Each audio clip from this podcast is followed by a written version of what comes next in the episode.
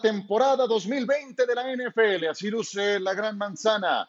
En East Rutherford, New Jersey, se estarán enfrentando los Pittsburgh Steelers y los New York Giants en poco menos de una hora. Es el primero de la doble jornada que hoy ESPN les ofrece y que les invitamos a que nos acompañen hoy NFL Live con una hora por delante para platicar de lo mejor de la primera semana de actividades en la NFL. Ya extrañábamos un domingo electrizante como el de ayer que nos deja muchas cosas interesantes, pero también algunas eh, conclusiones que tenemos que ir tomando con cierta reserva. Vamos a comenzar con el duelo entre Tom Brady y Drew Brees. Saludaré en un instante más a los señores John Sutcliffe, Mauricio Pedrosa y Javier Trejo Garay que me acompañan en esta transmisión. Vamos pues con el primer encuentro se estaban enfrentando estos dos pesos completos, tanto Tampa Bay como el equipo de los New Orleans Saints, con dos quarterbacks que suman 84 años de edad entre los dos. Así comenzaba el partido.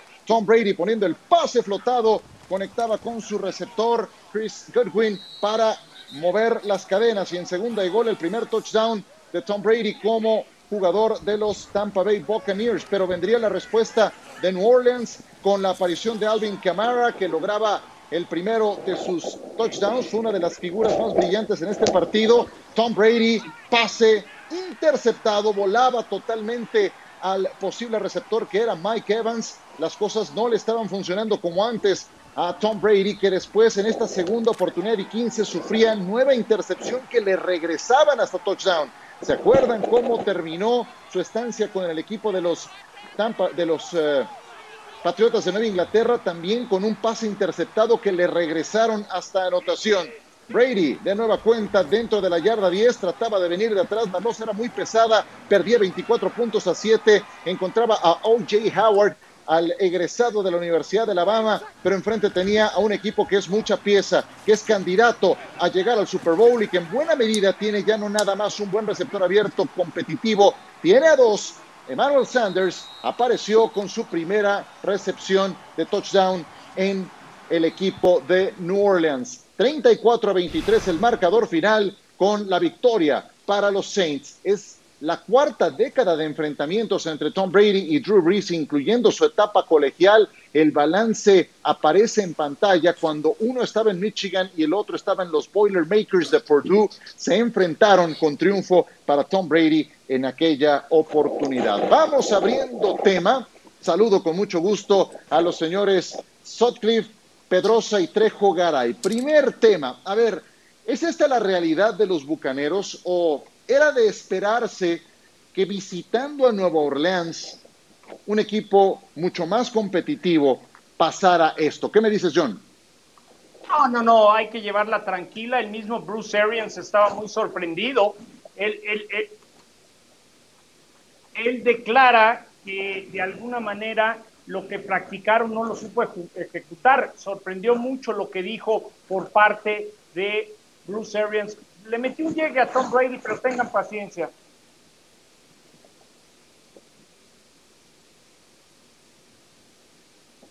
Efectivamente, bueno, pues habrá que tener paciencia con Brady. ¿Tú qué me dices, Mauricio? A ver, a mí no me extraña porque el punto de partida es la línea ofensiva. Claro. Y la línea ofensiva de Tampa es. de regular a mala. Entonces, eso, eso me da alguna explicación de lo que vi. ¿Tú qué dices? Estoy de acuerdo contigo porque el sistema de Bruce Arians tiene un tema en particular. Le exige a los mariscales de campo que se retrasen entre 5 y 7 pasos. Para un mariscal de campo que tiene que aguantar el balón más de lo que estaba acostumbrado a hacerlo en New England, necesita una línea ofensiva competitiva y esta de los Bucaneros de Tampa Bay no lo es. Hay dos eslabones débiles en este equipo. Uno es la defensiva secundaria, expuesta por Drew Brees. Otro es la línea ofensiva, expuesta por los frontales de New Orleans. Y remato con esto. Quedó muy claro algo ayer. De un lado teníamos a un equipo cuyo coreback y entrenador en jefe tienen más de una década entrenando juntos todos los días. Y del otro lado, un equipo que apenas está empezando a conocer. Yo diría, si me lo permites, eh, Ciro, compañeros, a riesgo de redundar, que efectivamente el talón de Aquiles de este equipo sigue siendo la línea ofensiva, a pesar de la llegada de Tristan Rist, que fue la primera selección tackle del lado derecho, que realmente poco efectivo se vio el día de ayer. De hecho, se vio constantemente apresurado. Digamos que en general la ofensiva es muy buena, salvo la línea y ahí está el talón de Aquiles. Pero contestando tu pregunta, mi querido Ciro, yo diría que hay que tener paciencia. Esta no es la realidad del equipo de los eh, Bocaneros de Tampa Bay. Digamos que la derrota como visitante ante uno de los mejores equipos de la Conferencia Nacional tenía que estar en el presupuesto. Yo no me preocuparía demasiado, creo que este equipo tiene material para poder alcanzar la postemporada, pero enfrentó a un verdadero peso completo que incluso tú lo has puesto en el Super Bowl, así que me parece que es un equipo muy fuerte que la derrota no es para escandalizarse de ninguna manera. Sí, y yo nada más agregaría en ese sentido, Nueva Orleans tiene continuidad en su línea ofensiva, la mayoría de ellos, en su coordinador ofensivo, entrenador en jefe y quarterback. Eso es un agregado muy importante para una temporada tan rara como la que hemos tenido en este 2020, una temporada baja, quiero decir. ¿Y cómo le fue a los Patriotas sin Brady? Es la pregunta también que todo mundo se hacía. La presentación de Cameron Newton como nuevo jugador de los eh, Patriotas de Nueva Inglaterra se presentó también este domingo y aquí les eh, mostramos cómo le fue en su partido contra los Delfines de Miami. Eran favoritos por siete puntos los Patriotas para sacar adelante este encuentro. Y vamos viendo el duelo entre Cam Newton y Brian Fitzpatrick que estaba en los controles por parte de Miami. Y si algo le ha funcionado a Cam, Mauricio, ha sido correr el balón y eso estuvo presente. Eh, rompió el récord de más acarreos para un coreback en la historia de New England, 15 acarreos para Cam Newton. Y, cuando del otro lado la máquina de lanzar de intercepciones que se llama Ryan Fitzpatrick te regala tres de esas, la tarde se vuelve un poco más sencilla. Pero sí creo que vimos algo en Cam Newton, Ciro, creo que, creo que habíamos dejado de ver en Carolina. Confianza. Ayer vimos a un Cam Newton convencido de lo que tenía que hacer y se notó en el terreno de juego y en, y en el marcador. Exactamente, el juego terrestre fue lo que volvió a funcionarle a Cam en este caso y el diseño eh, de la ofensiva que tuvo el equipo de los Patriotas pues fue acorde con lo que te puede ofrecer este jugador. Este fue su desempeño como debut del equipo de New England, lanzando 155 yardas, corriendo 75 con dos anotaciones. Si eso es algo que te puede agregar, hay que aprovecharlo. Es entonces lunes y los lunes normalmente las reacciones están muy polarizadas, se van o muy a favor o muy en contra. Hoy escuchaba que tendría que nombrarse este lunes el Día Nacional del Overreaction, eh, especialmente después de la jornada 1. Ahí es cuando se cree que esto define una temporada completa. A ver, ¿qué me dicen en relación a lo que hemos visto de estos dos equipos? ¿Es eh, más real que los eh, Bucaneros sean un fracaso o que los Patriotas sean eh, lo que vimos sin Tom Brady. Un equipo de postemporada, eh, Javier. No, yo, me lo llevaría muy tranquilo. Efectivamente, no creo que los Bucaneros de Tampa Bay tengan una temporada tan complicada. Yo lo sigo viendo en postemporada. Y por el otro lado, también creo que hay una exageración al pensar que Cam Newton es la gran revelación.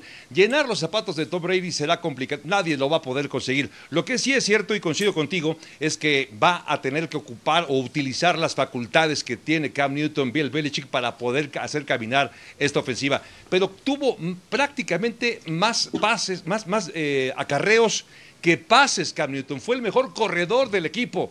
Un jugador así, evidentemente, es un riesgo. Por eso, sí, tuvo un buen desempeño, tuvo un buen debut con el equipo de Nueva Inglaterra, pero para mí sigue siendo un riesgo tener a Cam Newton. No creo que este hombre pueda llevarlos muy lejos en postemporada.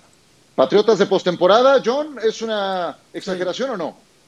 No, no es una exageración. Yo creo que los Patriotas tienen todo para llegar a la postemporada. Lo que dijo Mau es muy cierto. Le dieron confianza a Cam Newton, le han dado cariño. Por eso hasta Belichick ha hablado más eh, en público, hablando de las maravillas con Josh McDaniels. Yo creo que van a llegar a la postemporada y si por algo MVP John, MVP. por algo, oh, MVP no, MVP, sí, dilo. sí creo que se van a echar un quien vives con los Bills de Buffalo. Y por cierto, Mau, que te mando tu, tu queso para la cabeza o, o seguimos con con que los Packers no funcionan. No, no, no, ese, no es un tema de ahora. Quedémonos con New England. Y sí quiero decir esto, ¿eh? eh bienvenida de regreso a la Zone Read Option. Ayer 12 veces Josh McDaniel se dio gusto mandando Zone Read Option. Y a todos los equipos que vayan a jugar contra New England, les voy a pedir un favor. Revisen los videos de Tim Tebow y Josh McDaniels, porque va a ser una ofensiva bien similar a la que van a correr con Cam Newton. Hay algo que lo hace diferente y John sé que va a estar de acuerdo conmigo. Las defensivas rivales salen confundidas hacia qué lado es el flujo de la jugada. Ayer Miami, que no tiene malos linebackers, por cierto, ¿eh? tiene muy buenos linebackers, incluido un exjugador de New England. No supo por dónde iba a correr New England y los Patriots. Aguas con ese zone read option. Sí, y yo lo que sí creo, eh, porque a mí me chocan luego estas exageraciones, ni unos son tan buenos porque estaban en casa y enfrentaron a Miami, ni los otros son tan malos porque fueron visitantes ante Nueva Orleans. Entonces, no perdamos de vista eso. Hoy lo platicábamos con Pablo Viroga más temprano. Cuatro cuartos no te definen cuatro meses de temporada regular. Entonces, vámonos con calma. Es apenas la primera semana. Los que no se fueron con calma y se fueron con todo, pues eh, este tipo de oportunidades en redes sociales hay que aprovecharlas, ¿no? Eh, ¿Cómo empezaron las cosas con los eh, Patriotas? Sonrisas, Cam y eh, caras largas con Tom Brady y también Bill Belichick, que el pulgar arriba después de esta primera victoria y Tom Brady y sus caras largas. Pues sí, hoy le preguntaron al, coach que qué sentía de haber jugado un partido sin gente en las tribunas. ya saben, una pregunta elaboradísima. ¿Y qué fue lo que respondió John? Dijo, como práctica, como un entrenamiento, no, nada más la palabra practice.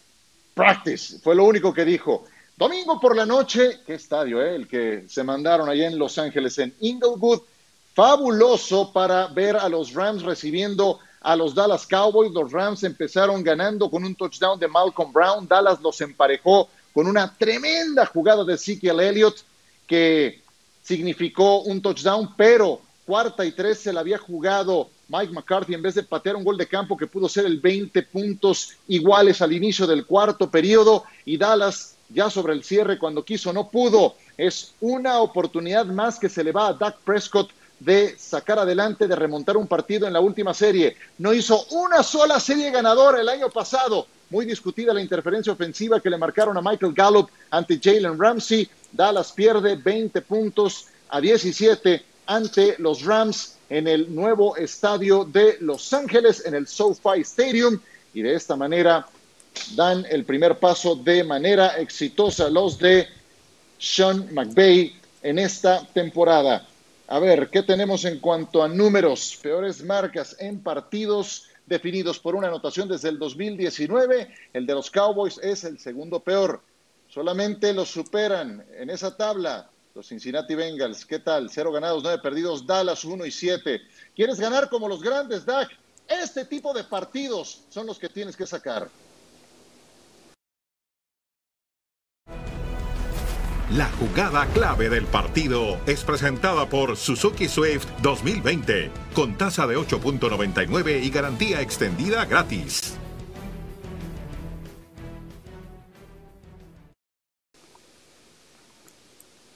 Te la juegas en cuarta oportunidad y tres cuando tienes un gol de campo prácticamente automático desde la yarda 11. Esta jugada a la postre le costó mucho a los Cowboys porque tenían todavía 11 minutos y 40 segundos por disputarse en ese partido. Tomó la decisión correcta el coach McCarthy. Lo vamos entonces a discutir, porque finalmente hasta donde yo me quedé, el que manda las jugadas sigue siendo el coordinador ofensivo, por muy que sea esa la especialidad del coach McCarthy. A ver, ¿Es entonces este señor la solución o no para Dallas, John?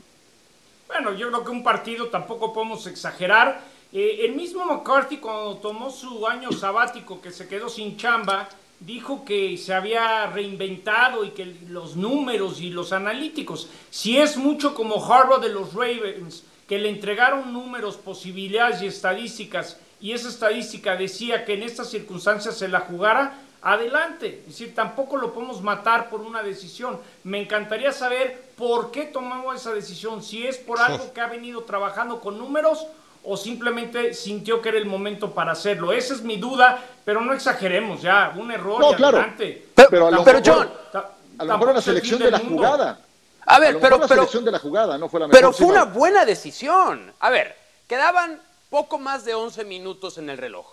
Tampoco es que la ofensiva de los Rams estuviera aplastando a la defensiva de los Cowboys. Yo creo que Mike McCarthy entendió que esa jugada era lo que cambiaba el momentum del partido para hasta el final. Si eran capaces de conseguir siete puntos, los Rams no, se bueno. levantaban. El pase fue bueno, la jugada es buena y es una extraordinaria jugada defensiva. Así es el fútbol americano a veces. Te da y te quita, pero yo no cuestionaría la decisión de Mike McCarthy. Había que ser agresivo, fue agresivo. Bueno, Ma, pero- se Pues lo mismo. buen safety. Espérame tantito. Lo- lo- en lo mismo esa circunstancia del partido ya venían de tres ofensivas de los Rams que los habían parado. Es decir, la defensa de Dallas en ese momento estaba haciendo su chamba. Por eso. También vale la pena decir, gol de campo y empatas y estás fuera de casa. Es decir, Es que así- es 50 es 50-50. Es muy fácil decir, ay, se la jugó bien. Yo nomás quiero saber las razones, si son analíticas. Pero tú o mismo lo dijiste, Lo yo no sé. en, el, en el momento, ¿no? Pero aludiendo a lo que dice Mauricio, seguramente así pensaba Jason Garrett.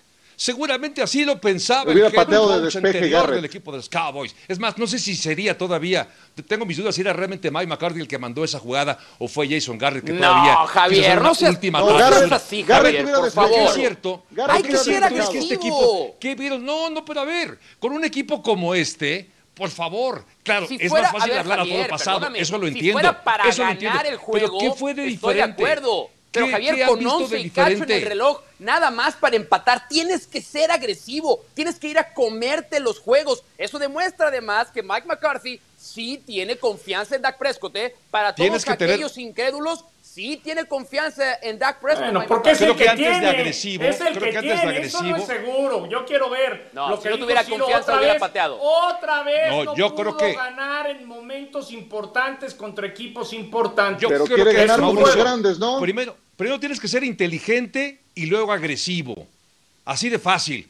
Te la juegas, sí, juégatela cuando lo amerite. No, en este momento eso es muy tenía vago. que amarrar la igualdad, la paridad, No. porque no era un partido fácil. No era un partido fácil para, para Cowboys y ya lo vimos. Ya vimos cómo se, le, cómo se le complicó con un equipo que muchos pensábamos que iba a ser el peor de esa división oeste de la Nacional. Oye, preocupante el nivel de algunos jugadores de Dallas de eh, su guardia izquierdo, Hunter Williams, qué mal la pasó. Bueno, ¿quién no la pasa mal con Aaron Donald? Pero esa que otrora fue la mejor línea ofensiva de la liga, la pasó mal el día de ayer enfrentando a los eh, frontales defensivos del equipo de los Rams, eso por un lado. Pierden a Leighton Van Der Esch, ya veremos en un momento más, fuera por el resto de la campaña, y también a Blake Jarwin, su ala cerrada. Sí, eso es muy grave. Y hay una jugada polémica. ¿Para ustedes fue o no fue interferencia ofensiva esta? No. Estamos en el último minuto del encuentro. Jalen Ramsey como que No. sobreactúa, No, no, no. el anzuelo el oficial. ¿Bien marcado o no? Es, es peor la decisión del oficial en esta jugada que la de, De Mike. McCarthy jugándosela en cuarta y tres. Esta sí es una mala acuerdo. decisión. Lo que pasa es que ves esa jugada en cámara lenta. Si la ves en, Por eso, en- a velocidad normal, es cuando se aprecia más la falta sobre Jalen Ramsey, el, el desplazamiento que se hace. En cámara lenta se ve hasta sobreactuado por parte de Javier, Ramsey. los dos, los dos se están jalando, por favor, los dos. Yo sí, yo sí, dale yo sí creo que saca ventaja, le ¿eh? Un poco de actuación al tema, ¿eh? También, Pero yo sí creo que saca sí. ventaja el receptor. Por lo que escuché, creo que estamos 2 a 2 en si estuvo bien o mal marcado esa jugada. Pero ahí estuvo el partido también para Dallas. Fue otra faceta en que se les fue. En lo dicho, por otro lado, que Dallas pierde por el resto de la campaña Blake Jarwin. Qué pena, caramba. Acababan de despedirse de Jason Witten. Era el momento de Jarwin de hacerse del puesto de titular. Y en una jugada en la que ni siquiera hay contacto de por medio, ligamento cruzado, fuera el resto del año. Y Leighton Van Der Esch ahora no fue el cuello, fue en la clavícula y estará fuera de acción varias semanas. Dos titulares del equipo de Dallas que salen lesionados el día de ayer. Vámonos a pausa y hablaremos de los Steelers. Tenemos al señor Pedrosa, tenemos Monday Night Football con Pittsburgh, enfrentan a los Giants en la Gran Manzana y está de vuelta Big Ben.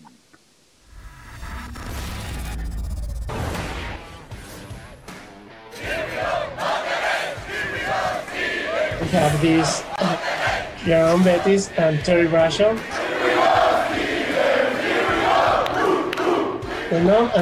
and a, and a and the zombie. zombie.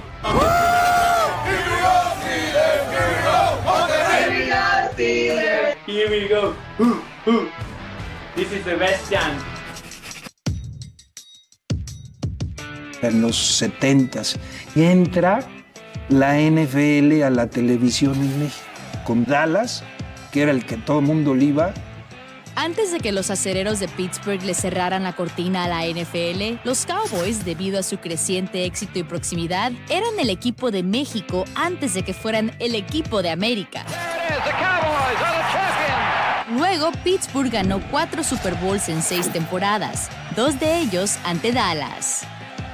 Great leaping fingertip catch by Rocky Meyer. In Mexico, the Cowboys were pushed down your throat. I mean, that was the only team that was there. And now all of a sudden, this upstart team comes up. El equipo que estaba ganando más era el equipo de los acereros de Pittsburgh y se convirtieron en fans de Pittsburgh. Increíblemente, el equipo a 2.600 kilómetros de la frontera se había ganado el corazón de los mexicanos. Whether you live in Pittsburgh or whether you live in Mexico City, it was a team that fought back hard over their culture and established themselves as a winner. And tonight from Azteca Stadium in Mexico City, it's the Indianapolis Colts and the Pittsburgh Steelers. A dos décadas de distancia de su dinastía, en un partido de pretemporada del 2000, los Steelers jugaron el único juego de la franquicia en México. El estadio era una tormenta, era una ola de fans. Todo el mundo muy emocionado de asistir ahí. Todo el mundo gritábamos incluso al momento donde debíamos estar callados para que la ofensiva pudiera trabajar. Nosotros no sabíamos de eso se acabó el partido y no podías creer que habías estado ahí junto con 120 mil almas. Luego, con las victorias del Super Bowl en las temporadas del 2005 y 2008, ¡El pase completo! ¡Touchdown Pittsburgh! se creó otra generación de aficionados en toda América Latina. Foi um jogo contra os Browns. E aí veio o comentarista. O Troy Polamalu fez uma daquelas jogadas incríveis que ele sempre faz. E ele gritou assim: Olha essa cabeleira do Troy Polamalu. Que interceptação maravilhosa do Troy Polamalu. E aí eu virei realmente um torcedor do Pittsburgh Steelers aqui no Brasil. Yo era fan de los Steelers desde los seis años y era muy, muy fan. Toda mi vida he sido muy apasionado de los Steelers y conocí a esta hermosa mujer que, que adoro y me enteré que era fan de los Steelers y eso fue am- amor a primera vista. Y así pudimos compartir nuestro amor por los Steelers. En 2017, Marley y Alberto Nava compartieron su amor el uno por el otro. Esta es una toalla que hicimos especial para nuestra boda. Es como una toalla terrible, pero de nuestra boda. Los Nava no están solos en su pasión por el oro y negro. De los 6 millones de seguidores de los Steelers en Facebook, casi un millón son de México y el equipo les devuelve el amor. A partir de 2010, los Steelers comenzaron a organizar clínicas y campamentos de primavera para aficionados en México con la participación de jugadores actuales y antiguos. It's great to be out here in Mexico. We get an opportunity to really spend some time with the fans, and it's incredible the fan support here in Mexico. Here we go, Steelers! Here we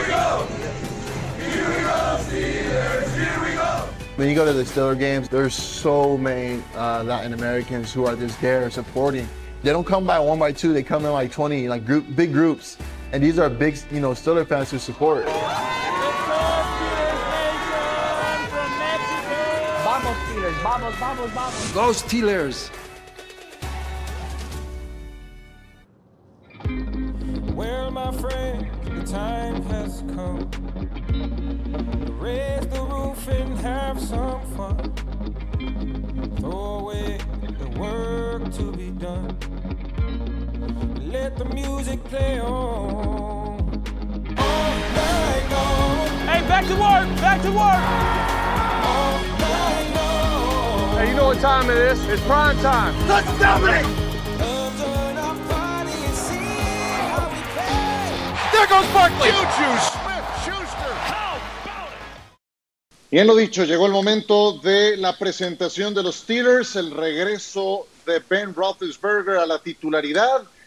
Pittsburgh estará visitando a los Gigantes de Nueva York. La última vez que estos dos equipos jugaron en la semana de kickoff fue el 15 de septiembre de 1968 y ahora vuelve a ocurrir. Tenemos ese partido para todos ustedes hoy por la pantalla de ESPN como desde hace mucho tiempo, Monday Night Football. La probabilidad de ganar sonríe a Pittsburgh según el Football Power Index, estamos hablando del 61% contra el 39% de los gigantes de Nueva York. ¿Cuál es la principal incógnita para este partido, Mauricio Pedrosa? Si James Conner puede correr. Las certezas son que el codo de Big Ben está sano, que Juju es muy bueno y que la defensiva es élite. Pero si James Conner, que pasó en la temporada del 2018 a correr casi 80 yardas por partido, bajó a la 2019 a 40 yardas por partido, no puede elevar su nivel, Pittsburgh no va a ser un candidato fuerte para postemporada. Pero en cambio, si lo puede hacer, aguas con Pittsburgh. Nadie lo tiene en su radar como un equipo que pueda hacerle cosquillas a los favoritos. No, a mí me gusta, me encanta lo que veo en la defensiva y creo que van a estar en postemporada. Eh, a mí de Connor lo que más me llama la atención o, o la duda que tengo es su durabilidad. También. De que puede correr, Sí. puede correr, pero me parece frágil. ¿Tú qué me dices, Javier? ¿Cuál es la principal incógnita para este partido? Solamente subrayé lo que dice Mauricio, estoy de acuerdo, creo que Conner todavía tiene mucho que demostrar. Pero mi principal duda no está exactamente en el terreno de juego, sino en de este lado. Es decir, si Mauricio Pedrosa va a seguir cargándole las tintas al equipo de los Gigantes de Nueva York, ahora que no está Eli Manning, porque Daniel Jones toma la titularidad de este equipo, arranca la temporada sabiéndose finalmente el coreback principal de este equipo. Es un equipo que no ha generado mucha expectativa, es un equipo que no construyó muchas habilidades, que no juntó demasiado talento y que por ello a mí me deja muchas dudas. Yo creo que este equipo es candidato para ser el último de la división después de ver a Washington. Creo que está peor el equipo de los gigantes. Ver si Daniel Jones puede dar ese salto de calidad que decía Mauricio Pedrosa no tenía Eli Manning. Ya los condenó al sótano el señor Trejo Garay. ¿Qué me dices, John? La principal incógnita es. Para mí, Juju Smith-Schuster, que se vuelva el número uno, que realmente demuestre. Cuando se fue Antonio Brown, esperábamos que Juju fuera ese receptor especial y no ha dado ese brinco. Y ahora regresa Big Ben. La otra duda es la durabilidad de Big Ben, porque se ha perdido desde el 2015 22 partidos, pero la gente cree que hoy debe ganar fácil Pittsburgh. La línea comenzó en cuatro y medio puntos y hoy Pittsburgh es favorito por seis. Y yo creo que hoy Pittsburgh va a ganar de una manera contundente el partido. contundente. Oye, del otro lado esto es Saquon Barkley, tampoco lo olvidemos, uno de los mejores corredores de la liga por su gran capacidad. Ya más adelante me van a dar su pronóstico.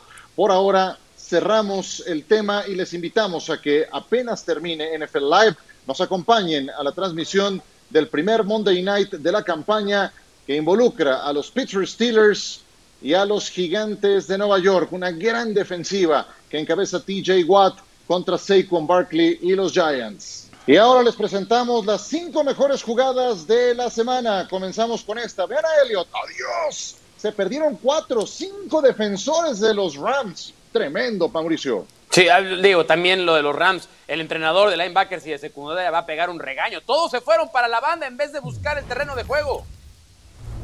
Gran jugada de Elliott. Número 4, Marvin Jones. Ve nada más. Está en fórmula, en forma listo. Toma. Así recibió el defensivo. Castigando Matthew Marvin Stafford. Jones. Hay que invitarlo al programa que, a que cante un poco otra vez, ¿no? Hay que buscarlo al buen Marvin. ¿Cómo no? ¿Cómo lo viste, Oye, Javier? Qué buen pase de Matthew Stafford porque además va hacia atrás, es más difícil. No se planta, lanza el pase y la recepción es espectacular. Trent Williams hizo esto contra los Cardinals. Y eso que estuvo en el retiro un tiempo, Trent Williams. Un abusador, uno de los mejores tackles izquierdos de toda la liga. Allen Robinson enfrentando a los Lions. ¿Qué tal? Ahora, perdón que me meta aquí, pero hay que ser muy buen receptor para hacer ver bien a Mitch Trubisky. De verdad. Solo así. Dale, dale es chance, que esto no lo hace ver bien a Mitch Trubinsky, no, al contrario, el pase fue muy mal lanzado, lo rescató. Mark Andrews a una mano. Oye, se tomaron muy en serio esto del distanciamiento social. No tenía nadie alrededor suyo. Los defensivos de los Browns perdidos. Totalmente perdidos. Y los que no están nada perdidos son mis compañeros. Por eso vamos poniendo en contexto estas exageraciones que se presentan un lunes como el de hoy. Qué juegazo el de Aaron Rodgers. Lanzó cuatro pases de anotación y fue ante los Mauricio y fue ante los vikingos en Minnesota. Preocupante lo que vive la defensa de Minnesota, ¿eh? desde la primera mitad, porque ni siquiera fueron tan contundentes en zona roja los Packers la semana en este domingo de kickoff de la temporada. Eh, brilló como pocas otras veces Davante Adams. Vamos a ver si puede ser igual de regular en eh, esta temporada. Y Rodgers volvió a dar una clínica de lanzar el balón. Y ya saben, ahora se escuchan estos pronósticos tan eh, eh, favorables, tan festivos de que, hombre, vamos incorporando a Aaron Rodgers a la carrera por el jugador más valioso en esta temporada. ¿Es o no es una exageración, Javier? No, no es ninguna exageración. De hecho, yo no lo bajo. No lo bajo de esa lista en cada temporada. Cada que arranco la temporada tengo a Aaron Jones como candidato a MVP. Quizá no el número uno para llevarse esa distinción. Sí, Aaron Rodgers, por supuesto, me refiero, es un gran jugador. El mejor, quizá no en este momento porque ahí está un Pat Mahomes, pero uno de los mejores corebacks. Yo lo pongo en la lista hoy después de la semana 1 como candidato a MVP, aunque sé que le falta mucho esta ya temporada. Ya se te olvidó todo lo que hablamos durante la temporada baja. Ver, ¿Hablamos, Nicanor? sí, es, Liderazgo. Gracias, John. Y, y, y su sí, manejo pero, de grupo. Pero la calidad. A ver, a ver, a ver, a ver, contexto, señores, contexto, por favor. La respuesta sirve sí, sí es una exageración tremenda. Esta defensiva oh. de los Vikings, que había por cierto dominado a Aaron Rodgers en la historia reciente, eh, repite a tres titulares de la temporada pasada. Sin pretemporada, sin OTAs, la descoordinación que había ayer en la defensiva de los vikingos de Minnesota fue bien aprovechada por Aaron Rodgers. Yo a Aaron ah, Rodgers no le voy a quitar un ápice de mérito. Vio lo que vio y aprovechó lo que aprovechó. Pero estas facilidades que ni en Electra te dan, como se las dieron ayer a Aaron Rodgers, no las va a ver semana tras semana. A ver, a ver, a ver, a ver, niño. Quiero verlo más exigido. Aaron Rodgers. Está bien, no, está, no te preocupes. No, no, a ver, es obvio que ahorita es una exageración pensar que va para el MVP.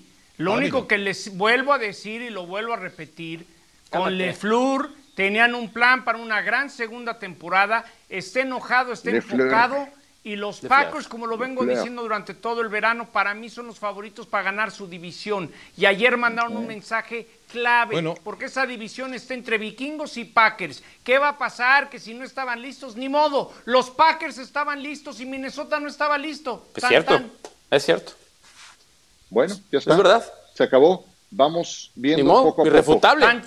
¿Qué quieres que te diga? Yo, no te va a llevar la contraria siempre. Con tienes razón, tienes razón. Y hoy la tienes, ya está. Yo, yo creo que no se puede definir, nadie es más valioso por un partido. Esto es también una carrera de claro. consistencia. No, claro que no, sí, lo, pero estás hablando este de Entonces Aaron, lo tendrías que dar a. Josh Jacobs de los Las Vegas Yo, Raiders. Vamos viendo, vamos viendo. A sus receptores, completó el 81% de sus pases Aaron Rodgers. Quería nuevos receptores, ¿no es cierto? Bueno, no se los dieron, pero hizo ver muy bien a Davante Adams. Russell Wilson, vamos a hablar de este que para mí sí es candidato a jugador más valioso y que increíblemente jamás ha recibido un solo voto para hacerlo en toda su carrera. Contra los Falcons, favoritos del señor Sutcliffe para llegar a los playoffs, ¿no es cierto? Completó 31 de 35 para 322 yardas, 4 touchdowns, 0 intercepciones. Tremendo lo de Russell Wilson y eso que no tiene una gran línea ofensiva. Pero, pero, se presume que en cuanto a armas disponibles, tiene su mejor acompañamiento. Eso no es una exageración, John. No, no, a ver, que, que, hizo un gran partido, que fueron contundentes, que sorprendieron. Yo pensé que Atlanta se iba a llevar ese partido. La línea era solamente un punto de, de diferencia, pero take it easy, tranquilos. Sí veo a Seattle como favorito, lo he dicho, con, eh, en su división, pero paso a pasito. Si pero no es su mejor 15, equipo ofensivo. Quedé... No, claro, claro. Sí, a ver, a, no, sí, no, sí, no, a sí ver. es exageración. A ver, a ver, No, John, John. John. Exacto. Sí es exageración. A ver, yo le pido a John que ponga mucha atención a lo que voy a decir. Porque Voy, no voy, déjame, a ver, repetir. espérame, espérame, espérame. No lo voy a repetir. voy. O como dice John y la Volpe, no lo voy a volver a repetir. Lo voy a decir Vuelvo a vez. repetir. ¿Tiene más repetir. armas ofensivas a su disposición Aaron Rodgers que Russell Wilson? ¿Tiene no mejor corredor Aaron ¿Sí o no? Con Aaron Jones. ¿Tiene mejor A ver, más lento, más lento, número más- uno no, no, Aaron no. Rodgers? ¿Sí o No, no? no, no. ¿Tiene mejor No, línea no, no. ofensiva Aaron Rodgers? ¿Sí o no? Russell Wilson Sí. hace más con menos. Por eso es más candidato Sí. a ganar el MVP. Sí, va, No, muy yo- bien. yo Yo, creo- estoy, yo compro. Yo creo que es versión. candidato. Es candidato Ciro para ganar el MVP, pero no por las razones que está esgrimiendo Mau. Es un equipo que ya yo lo he comentado recientemente, hay que darle crédito a Pete Carroll, hay que darle crédito a Russell Wilson. Recordemos que hasta hace dos o tres temporadas todavía adolecía de un sólido ataque terrestre. Este equipo ha estado construyéndose así de a poco, de manera muy sensata. Línea ofensiva, ataque terrestre. Oye, la línea no es Metcalf buena, llegó el año pasado. Es un equipo muy redondo, es un gran Javier, equipo. Hoy Javier, tiene una mejor ofensiva que la que ha tenido en los últimos años. peores Javier. líneas ofensivas de toda la A ver, NFL. La línea- y la no la sí Tiene gran movilidad, pero ha mejorado. Yo ha lo que mejorado hoy- esta ofensiva. Lo que aprendí Línea, línea. Yo, yo lo que aprendí fue. Sabíamos que Russell Wilson ahí iba a estar en el top top. Y lo volvió a demostrar. Y había dudas del coreback de Green Bay. Y también demostró que está en el top top. Pero take it easy, llevamos una semana. Y claro que Russell Wilson va a ser más candidato al MVP porque también es más mediático. Y a veces esos premios No, se los no, dan a los mediáticos. por- ¿eh? ¿Cómo? No, no, no, más Ah, no, mediático. ¿no crees que esos premios Sí, los pero dan no a es los por eso, o sea, por le estás, favor? faltando, le estás faltando el respeto a Russell Wilson cuando dices que uno de los argumentos para ganar el MVP contra Aaron Rodgers es que es más mediático. Por favor. Sí, sí es más mediático y sí Yo, sí cuenta es. eso. Pero eso Sí no es un argumento eso. para ganar el MVP. El no el sabemos. trofeo del MVP, cuando es muy parejo, se lo dan mediático. ¿Por qué crees? A ver, No, pero por favor, Pero es claro que tiene que No, ver no. mucho con lo mediático. pero sí es Con argumento mucho que- de lo mediático, apúntalo. tenemos que cerrar, apúntalo. tenemos que cerrar, pero nada más, re- re- nada más refresquemos un poco eh, lo que es el premio, jugador más valioso, el que tiene más valía para su equipo. Y yo Gracias, sí creo Ciro. que ahí hay una relación directa con las armas que tienes a tu disposición. Eh, ya que hablábamos de Rodgers, por eso me parece muy buena la comparación que hace Mauricio en cuanto a las armas que tienen disponibles. se y entrega así el- coincido el también no se entrega así. en que la línea ofensiva de Siento que me Seattle está no levantando buena la mano el referee en era esta pelea. mucho Me mejor la la que mano. tuvieron, por ejemplo, cuando llegaron Ya, al Super ya, Bowl. ya. Por cierto, pro- próximo Sunday Night es contra los Patriotas, lo tendremos por ESPN. Pon Hoy es John. Monday Night, tendremos Tennessee contra Denver, segundo de la Qué cartelera. Titans es favorito aún siendo visitante, 53% sobre los Broncos. Los Titanes tienen un cuerpo de linebackers de verdad envidiable, no pueden perdérselos. Ahora sumaron a Jadavion Clowney, que cuando más brilló en su carrera fue cuando estuvo en Houston como coordinador defensivo y coach de linebackers Mike Vrabel.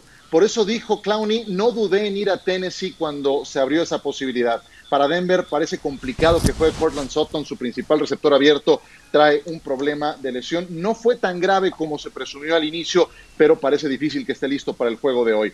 Pero hablemos de juego terrestre. ¿Qué me dicen? ¿Derek Henry o Melvin Gordon y Philip Lindsay para sacar adelante este partido? ¿Quién pesará más? John. No, ahorita yo me quedo con Derrick Henry. Yo creo que Henry cargó al equipo el año pasado. Vamos a ver mucho de lo que le gusta a Bravo, correr, correr y play action. Va a estar muy involucrado. Y no sé por qué creo que con Drew Lock vamos a ver también cómo le funcionan sus nuevos receptores. Me quedo por el plan de juego con Titanes. Nomás les doy un dato. Desde el 2000, para los que les gusta luego meterle al partido, los Broncos en casa en el, en el juego inaugural tienen marca de 18 y 2. ¿eh? 18 ganados, 2 perdidos. Eh, ¿Henry o el juego terrestre de los Broncos? Mauricio. Es que la respuesta obvia sí es Henry, pero voy a presentar un caso a favor de los Broncos de Denver. Eh, Oh, en, qué este, en este momento, si yo soy los Broncos de Denver, juego con 11 jugadores en la caja. 11 jugadores en la caja y si me gana el partido Ryan Tannehill no hay problema, pero no me lo va a ganar el arma más poderosa del equipo. Y no nos olvidemos que los mejores números de Melvin Gordon con los Chargers vinieron cuando la ofensiva tenía un 1 a 2 con Austin Eckler. Entonces, si puede ser Philip Lindsay ese otro corredor que le dé algunos downs frescos a Melvin Gordon, Melvin Gordon es también un extraordinario corredor. Receptor. Presento ese- correcto, perdón. Presento ese caso para que Melvin Gordon, con más herramientas ofensivas, los Broncos de Denver, no tenga que llevar todo el peso de su ofensiva y ahí pueda tener una buena temporada. Pero no les di respuesta, ¿vieron? Era nada más presentar un argumento. No, bueno. pues Sí, sí, sí, presentaste no- todo. nomás revolcaste un poco el, el- el argumento. Eh, Javier, ¿tú qué dices? Derek Henry fue factor en la postemporada. Recordemos que la última vez que se enfrentaron estos dos, apenas 29 yardas en 15 acarreos ante Denver. Claro, no está ahora eh, eh, quién es eh, o quién ha sido el mejor defensivo que ha sido Von Von Miller. Miller. Me quedo definitivamente con esta dupla de Lindsey y de Oye. Melvin Gordon, a pesar de que tienen ahora ahí a una nueva adición, como es llamado en Clowney. Creo que sobre todo porque es más importante ahora el ataque terrestre con Drew Locke para el equipo de Denver que en este caso Tennessee, que ojo, también tiene un gran ataque terrestre que Sí. se basa mucho su juego ahí. Derrotas sorpresivas de este fin de semana. Los vigentes campeones de la Nacional cayeron ante los Cardinals con una gran actuación de Kyler Murray, 321 yardas totales, dos touchdowns y especialmente la conexión que tuvo con DeAndre Hopkins, su nuevo receptor abierto.